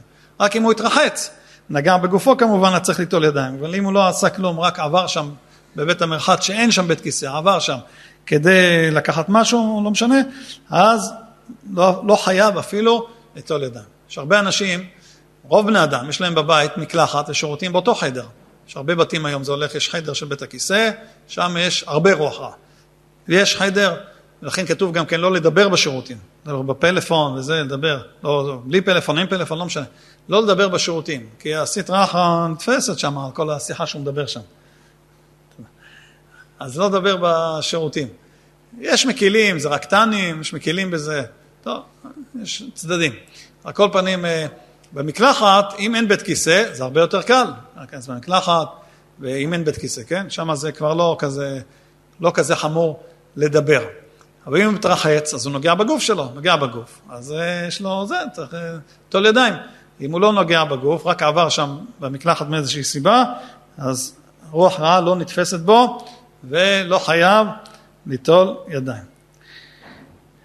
אז יש הרבה בתים, יש שירותים ומקלחת, כמו רוב כל הבתים היום, שירותים ומקלחת בתוך חדר אחד, אפשר לעשות צורת הפתח שיפריד בין בית הכיסא לבין המקלחת. זה נקרא שהבית הכיסא והמקלחת, כשיש צורת הפתח ביניהם, זה נחשב למחיצה. אז כאילו שזה שני חדרים. נכון שלא רואים את השני חדרים, זה סך הכל צורת הפתח, אבל הרוח רעה רואה.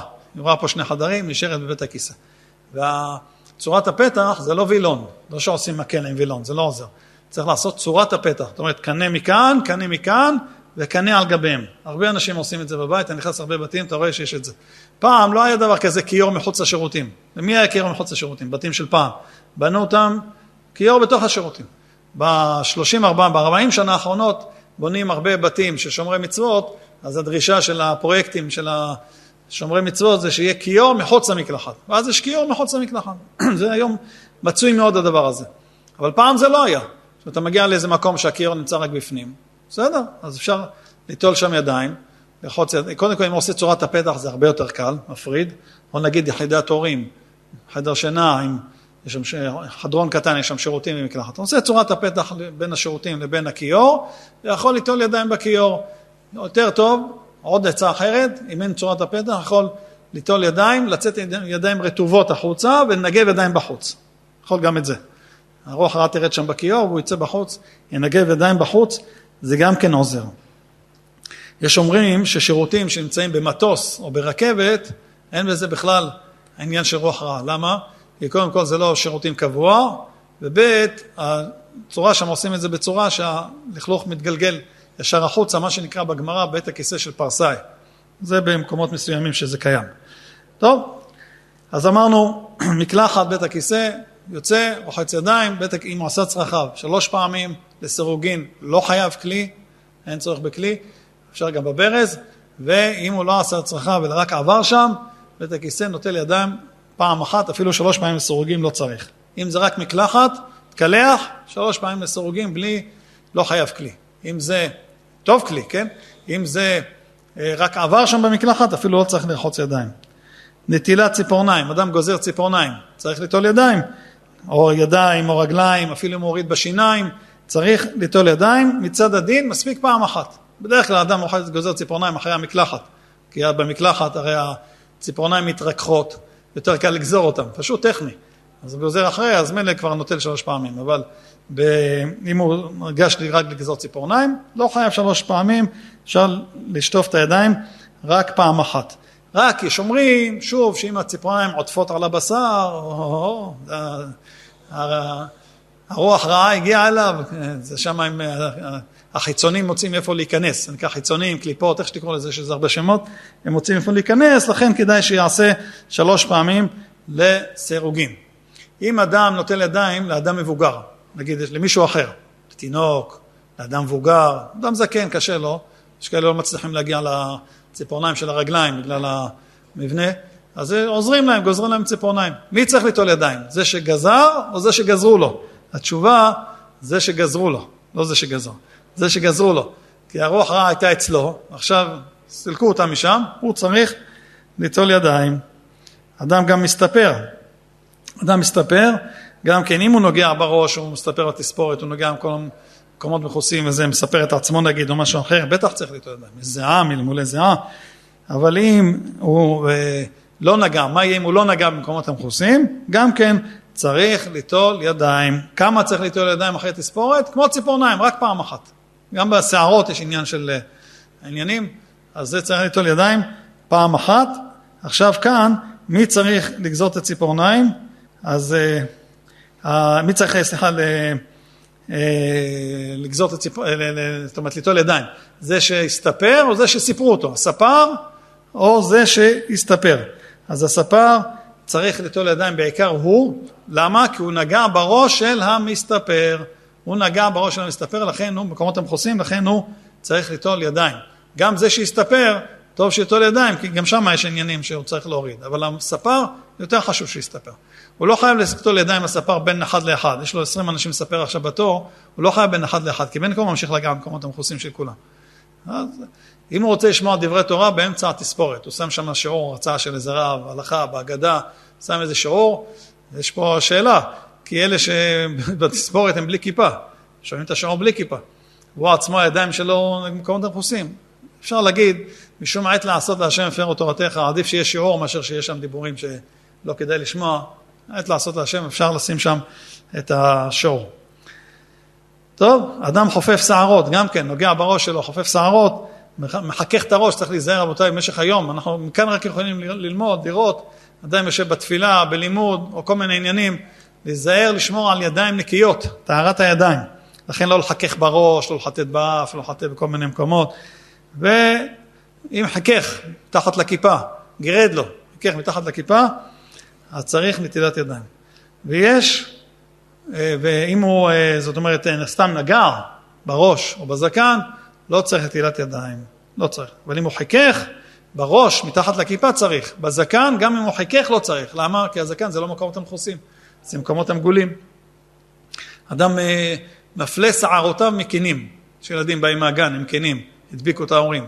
אז יש להורים, מפלה שערותיו מכינים, גם כן צריך ליטול, לכתחילה צריך ליטול ידיים, כי הכינים יש בהם גם כן דברים. טוב, חליצת נעליים. אדם חולץ נעליים, אומר השולחן ערוך, צריך ליטול ידיים. זה לא משום רוח רע. רוח רע הזכרנו על מי? הזכרנו על בבוקר, בית הכיסא, קצת בית המרחץ, וקצת ציפורניים, וקצת שערות. אבל חליצת נעליים זה רק עניין של נקיות, ולא עניין של רוח רע בכלל. לכן, לא נדנות ולא רוח רע, לא קצת ולא הרבה. לכן, אם אדם נגע נעליים, מספיק לרחוץ ידיים פעם אחת, ולא צריך כלי, לא צריך כלום, העיקר שיהיה ידיים נקיות כמו שצריך. גם אם האדם נוגע בנעליים, שהם לא על הרגליים, צעים ליד המיטה, לוקח את הנעליים מהאוויר, נעליים זה דבר מטונף, לא נקיים. ויהודי צריך להיות נקי, נקי, מכובד. לכן צריך לרחוץ את הידיים. אדם הלך לחנות, לקנות נעליים, מודד נעליים חדשות. נו, צריך ליטול ידיים, לרחוץ ידיים. לא, הם חדשות, עוד לא התלכלכו. עוד לא הלכו בבוץ, בעפר, בזה. או אותו דבר, אם אדם חלץ נעליים בלי לגעת בנעליים. עשה עם הרגל ככה, הוריד את הנעל החוצה. לא צריך ליטול ידיים. אם הוא נגע בשרוכים גם, לא צריך ליטול ידיים. אם הוא נגע בגרביים, מה שמחוץ לנעל, לא צריך ליטול ידיים. רק מה שמתוך הנעל, צריך לרחוץ את הידיים. זה הכל משום נקיות.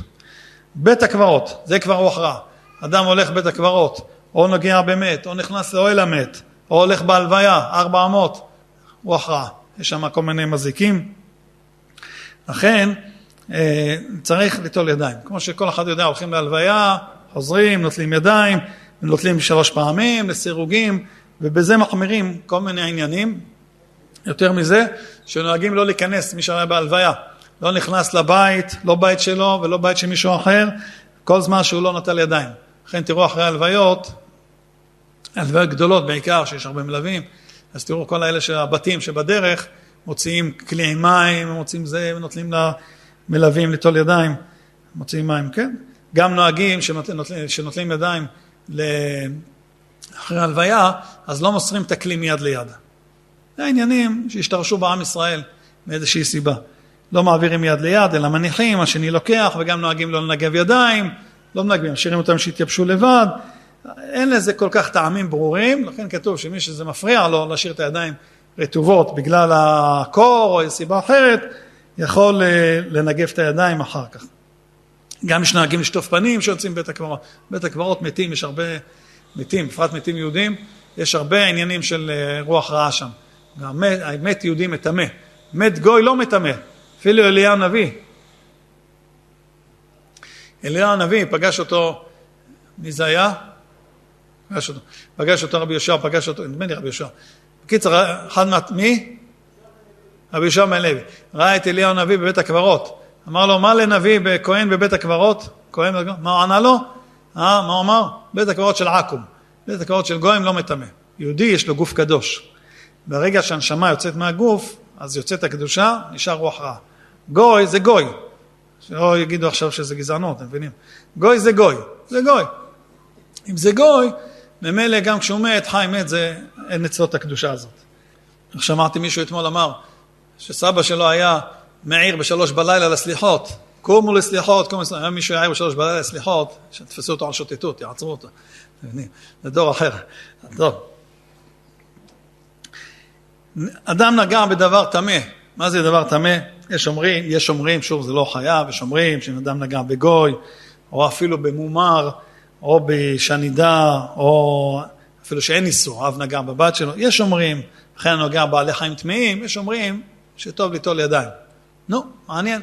דברים רוחניים גויים, לא מבינים. הוא עובד עם ערבים, נוטל נגע ידיים. גויים, לא חייב דווקא ערבים. גויים, נוטל ידיים. גם האדם שמש מיטתו, צריך תילת ידיים, אם לא מקולקלים רוחותיו, כתוב על זה. בקיצור, כל הדברים האלה צריך מים, כי מים מורידים את המשהו של הרוח רעה, או בנעליים זה ניקיון, אבל לא חייב כלי, תתחיל להתחץ עד הפרק, לא חייב כלי ולא חייב 3 פעמים, ברוב הדברים האלה. טוב, מה יהיה אדם, אין לו מים, קם בבוקר, נחזור לתילת ידיים בבוקר שחרית, אין לו מים, הוא קם בבוקר ואין לו מים, מה הוא עושה? מה הוא עושה שאין לו מים?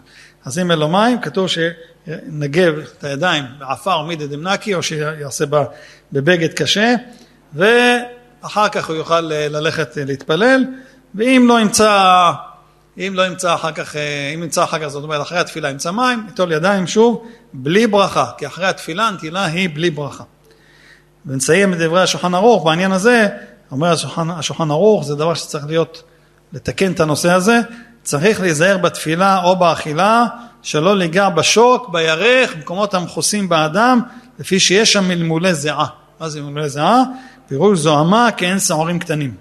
וכן לא יחכך בראשו, אבל מקומות המגולים שבראשו פניו, במקום המגולה שבזרועותיו, אין להקפיד. ועוד מוסיף השולחן ערוך, לא תקנו נטילת ידיים, אלא קריאת שמע ותפילה. אבל ברכות דשחרית, לדעת השולחן ערוך ברכות השחר, אפשר להגיד, גם לפני נטילת ידיים. אלא אם כן הוא ישן על מיטתו ערום, שאסור להזכיר את השם עד שינקה אותם, אבל אנחנו נלמד שלפי הקבלה, אסור לברך עד שיטול ידיים, כי יש רוח רעה. אתם יודעים, אם הזכרנו כבר את המשיח, היה מחלוקת גדולה בין רבי יונתן אייבשיץ לבין רבי יעקב עמדין. זה היה אחרי תקופת השבתאות, שבתאי צבי שעשה את עצמו משיח. על מה הם נחלקו כל כך? הם נחלקו שרבי יונתן אייבשיץ, שניהם היו גאונים וצדיקים. רבי יונתן אייבשיץ היה כותב כמיעות. אז רבי יעקב עמדין פחד שמתחיל להיות משיח חדש. לא יודע מה... ואחד הולך להיות משיח חדש. צריך לדעת, המשיחים הגדולים, שהכשילו הכי הרבה בעם ישראל, הם היו גם תלמידי חכמים ענקיים, לא היו אנשים פשוטי עם. היו תלמידי חכמים גדולים. וככה הם הצליחו למשוך אחריהם אנשים. סיפרו שהם זה וזה. אז הוא פחד, רבי יעקב עמדין, פחד שרבי יונתן אייבשיץ, גם מאלה. היה דור אחרי זה, יהודי אחד, שהיה מומר, וכתב ספר דברי נעצה ואפיקורסות נגד התורה הקדושה. דברים נוראים שבנוראים שבנוראים נגד התורה הקדושה, עם מי רדתו. והיו בזמנו חיפשו מישהו יהודי שיענה לו תשובות, כי הוא שאל את השאלות הכי קשות, וחיפשו מישהו שיגיד תשובות, וביקשו הרב משה מנטיפיורי, סיר משה מנטיפיורי, כן? שהיה יהודי צדיק וירא שמיים, עשה הרבה למען עם ישראל, הוא היה מסתובב בקהילות, להציל את הקהילות מכל מיני גזרות, דמשק, ברוסיה, כל מיני גזרות שהיו, והיה גם עשיר גדול, ביקשו ממנו שהוא יחפש, שהוא מסתובב, יחפש מישהו שיענה לשאלות של אותו אפיקורס. באמת הוא מצא מישהו, ואותו אחד כתב ספר שענה על השאלות של אותו מומר שכתב, מומר כתב, הוא ענה לו. אנחנו רואים את זה כמעט כל דור ודור, את הדברים האלה, היום בפרט בדור הזה יש את הקיימים הדברים האלה, אבל אז היה מישהו שענה. היה צריך אדם חכם, כי הוא היה חכם גדול. אז היה צריך חכם יותר גדול, כדי לענות על השאלות שלו. אני פעם הגעתי לאיזשהו מקום, אמרו לי, תשמע, יש פה מישהו שכתב שאלות קשות מאוד על היהדות. אני לא אגיד את השם, כולם מכירים כמעט, אבל אני לא אגיד את השם. אמרו לי, יש איזו כתבה באיזה עיתון, אתה חייב לראות, קיצור. הם היו בולבלים. קראתי את הכתבה, התחלתי לחייך. מה אתה מחייך? שאלות רציניות. אמרתם, זה מה שנקרא חמור. החמור מרים חצי עבודה. הוא לקח שאלות שחז"ל שואלים על עצמם, ומראה את השאלות. חז"ל גם תרצו, גמרו את התירוץ, אבל הוא כנראה יש בעיה בקריאה, אתם יודעים, דיסלקסי כזה, הוא רק קרא את השאלות, את התשובות הוא לא קרא. אתה יכול להוציא מלא שאלות כאלה מהגמרא. אין בעיה, בחז"ל, בגמרא, במדרשים, בזה. בלי סוף שחז"ל שואלים וגם עונים, אין בעיה, שאלה טובה. הוא כיוונת לשאלת חז"ל. למה לא כיוונת לתירוץ?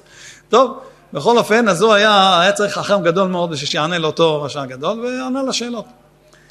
יום אחד, באה אישה אחת, כבר עוד דור אחר כך, באה אישה אחת לאבא של המעריל דיסקין. אבי, כמדומני קראו לו רבי דוד דיסקין. הוא היה רב באיזו עיר מסוימת, היא באה לשם ואמרה לו, אני חייבת לדבר עם הרב. מה יש?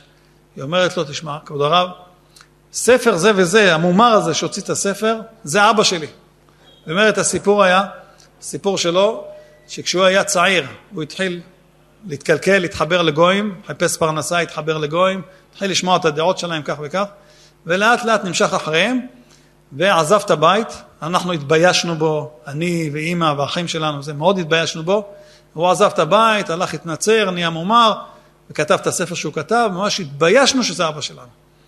ברוך השם, היא אומרת, זכיתי להתחתן, להקים משפחה, הכל, עברו שנים, הייתי אז ילדה קטנה, עברו שנים רבות, אחרי שנים, פתאום אנחנו מקבלים מברק מאבא שלנו, היא מקבלת, היא ובעלה, מקבלים מברק מאבא, אומר, אני כבר זקן, גלמוד, בלי משפחה, בלי ילדים, זה בחוץ לארץ, זה מחפש את הכסף, זה, אתם יודעים, אין לו כבר משפחה, ולפני מותי אני רוצה, מבקש אם אתם יכולים לקבל אותי בבית. ומה אתם חושבים שכל מה שכתבתי? מודיע לכם שחזרתי בתשובה שלמה. מתחרט על כל מה שכתבתי. חזר בתשובה שלמה. הם התייעצו, בסוף החליטו לקבל אותו. הוא בא ובוכה ונאנח על העבירות שהוא עשה וכל מה שהוא כתב, כל מה שהוא אמר. וכשהוא הרגיש שהוא כבר הולך להיפטר מן העולם, קרא לבת שלו ולחתן, הוא אומר, אני רוצה לספר לכם את הסיפור. איך הגעתי לזה שנהייתי כזה מומר ואפיקורס וכותב דברי נעצה על התורה, על כל פרט בתורה, כל מה שיכולתי. אומר, למה? הוא אומר, הייתה פעם מחלוקת בין רבי יעקב עמדין לבין רבי נותן אייבשיץ. שני גאוני עולם. הייתה ביניהם מחלוקת גדולה. והמחלוקת הייתה גדולה מאוד מאוד. מה קרה? יום אחד אבא שלי הוציא ספר נגד... אבא שלו היה תלמיד של רבי יעקב העמדין, והוא הוציא ספר נגד רבי יונתן אייבשיץ. הוציא ספר נגדו. והוצאת הספר היה ביום שהיה ברית מילה שלי, ברית שלו. ורבי יעקב העמדין מאוד שמח מזה שיצא ספר ממש שיפרוך דברים של רבי יונתן אייבשיץ, כי הוא פחד שהוא משיח שקר. ככה הוא פחד. וכשיצא הספר באותו יום, היה ברית שלי, ואז בברית... רבי יעקב עמדין היה כנראה סנדק או משהו, ורבי יעקב עמדין ברך את התינוק שיזכה כמו אבא שלו להיות נגד תורתו של רבי יונתן אייבשיץ, נגד התורה של רבי יונתן אייבשיץ. טוב, הם מספרים שרבי יונתן אייבשיץ שמע את זה, הוא אמר, כן יהי רצון. הוא אומר, ובאמת אני גדלתי, ואני הייתי נגד תורתו של רבי נתן אייבשיץ, לא רק של רבי נתן אייבשיץ, של כל היהדות כולה. כפרתי ביהדות, כפרתי בהשם, כפרתי בכל דברי תורה, כי שניהם היו צדיקים. אגב, כשרבי יעקב עמדין נפטר, רבי נתן אייבשיץ נפטר ראשון, כשרבי יעקב עמדין נפטר, הוא היה אחריו. לפני שהוא נפטר, הוא אמר, לפני שהוא נפטר, הוא כך היה כבר בשעות האחרונות שלו, הוא אמר, באים לקבל את פניי, באים לקבל את פניי, הוריי, רבי יונתן אייבשיץ, הזוג שני, לפני שהוא נפטר, הוא אמר, ההורים שלי באים לקבל אותי, רבי יונתן אייבשיץ בא לקבל, זאת אומרת שבשמיים הסכימו ששניהם היו צדיקים גדולים, המלחמה הייתה לשם שמיים. כשהוא נפטר, חיפשו איפה לקבור אותו, מצאו קבר, קרוב וסמוך לרבי יונתן אייבשיץ, אבל אמרו, שניים שהיו בחיים סונים, אסור לקבור אותם אחד ליד השני, גם בפטירתם אסור. אבל כיוון שהוא אמר שלפני הפטירה רבי נתן אייבשיץ בא לקבל את פניו, משמע שהם התחברו ועשו שלום ביניהם, ונהיה שלום בין שני הגדולים האלה. מספרים אחר כך שהם באו בחלום ואמרו שהשני הצדיקים האלה, רבי נתן אייבשיץ, רבי יעקב עמדין, הם היו בגן עדן. אבל התלמידים שעשו מחלוקת לא לשם שמיים, הם לא זכו לגן עדן. לכן צריך להיזהר, כשיש מחלוקות, דעות בין גדולי ישראל, כולם אהובים, כולם ברורים, הכוונות שלהם לשם שמיים. תלמידים לפעמים מכניסים כל מיני דברים, רוצים לקלקל את האווירה ולעשות ככה שמח, מה שנקרא בלשון הפוכה. אז הם אלה שמזיקים. צריך להיזהר לשמוע רק ישירות לגדולים ולא לגחזים, אנשי החצרות שמקלקלים את האווירה של עם ישראל. יהי רצון שנזכה בעזרת השם. קודם כל רפואה שלמה לרב, בעזרת השם שיהיה בריא, שלם לעבודו יתברך, ימשיך למסור שיעורים, כרגיל, חדש ימינו כקדם. ונזכה בעזרת השם לביאת משיח צדקנו, גאולה שלמה, בירה בימינו, אמן ואמן.